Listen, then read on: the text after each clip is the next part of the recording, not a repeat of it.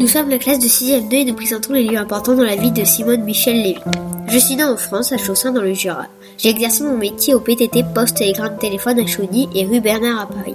J'ai officié en tant que résistante dans le sud-ouest, en Normandie, à Caen et en Bretagne, où j'ai installé une agence clandestine d'information. J'ai été arrêtée à Paris. J'ai ensuite été conduite dans les locaux de Georges Delphane, où j'ai été torturée. J'ai été envoyée à la prison de Fresnes. J'ai ensuite été renvoyée à la prison de Compiègne, puis au camp de Ravensbrück.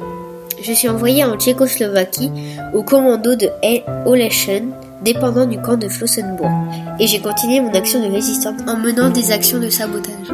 Je suis morte à Flossenburg, pendue après avoir été torturée.